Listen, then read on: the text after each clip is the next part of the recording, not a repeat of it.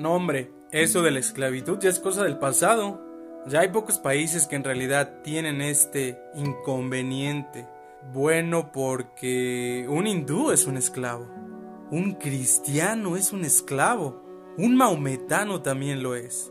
Todas las religiones son esclavitudes psicológicas, porque te dan el consuelo de que si las sigues, si crees en ellas, si tienes fe, no te va a ocurrir nada. Te dan toda clase de estrategias para seguir siendo dependiente. Te enseñan a rezar, pero rezar es simplemente mendigar. ¿A quién hay que rezar?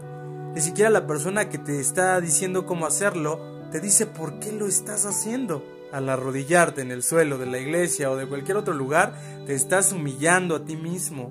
No estamos a favor de ninguna afirmación egoísta, pero tampoco de que ninguna humillación sea aceptada como humildad. La sencillez, sin ningún ego y sin ninguna falsa humildad, debe de ser clara y directa. Y la libertad es un valor enorme, quizás es el más elevado de la vida.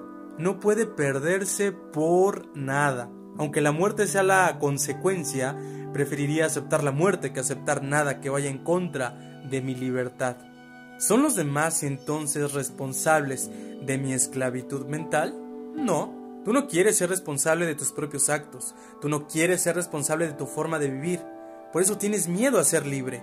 Abandona ese miedo. Ese miedo es peor que cualquier otra cosa que te pueda ocurrir. La responsabilidad sería lo ideal.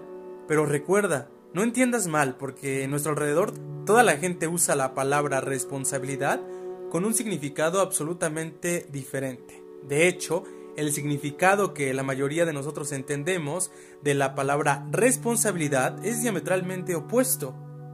Dicen, ser responsable con tus padres. Eso no es responsabilidad, eso es esclavitud. Dicen, ser responsable con tu iglesia, con tu religión, con tu fe.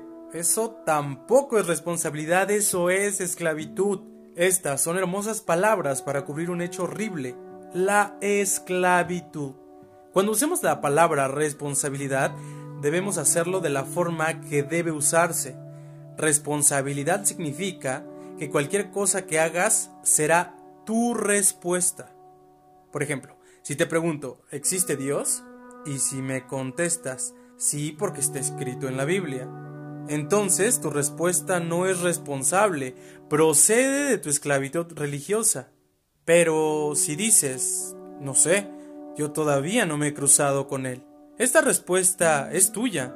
No estás repitiendo ningún catecismo hindú, maometano, budista, cristiano o judío. No, estás afrontando la pregunta directamente y respondiéndola tú mismo. Es el significado de la responsabilidad. Y la libertad trae la responsabilidad. La responsabilidad te ayuda a hacerte cada vez más libre y solamente una persona que conoce el sabor de la libertad, que conoce la belleza de la responsabilidad, merece llamarse a sí mismo ser humano. De otra forma, solo seremos camellos en el desierto.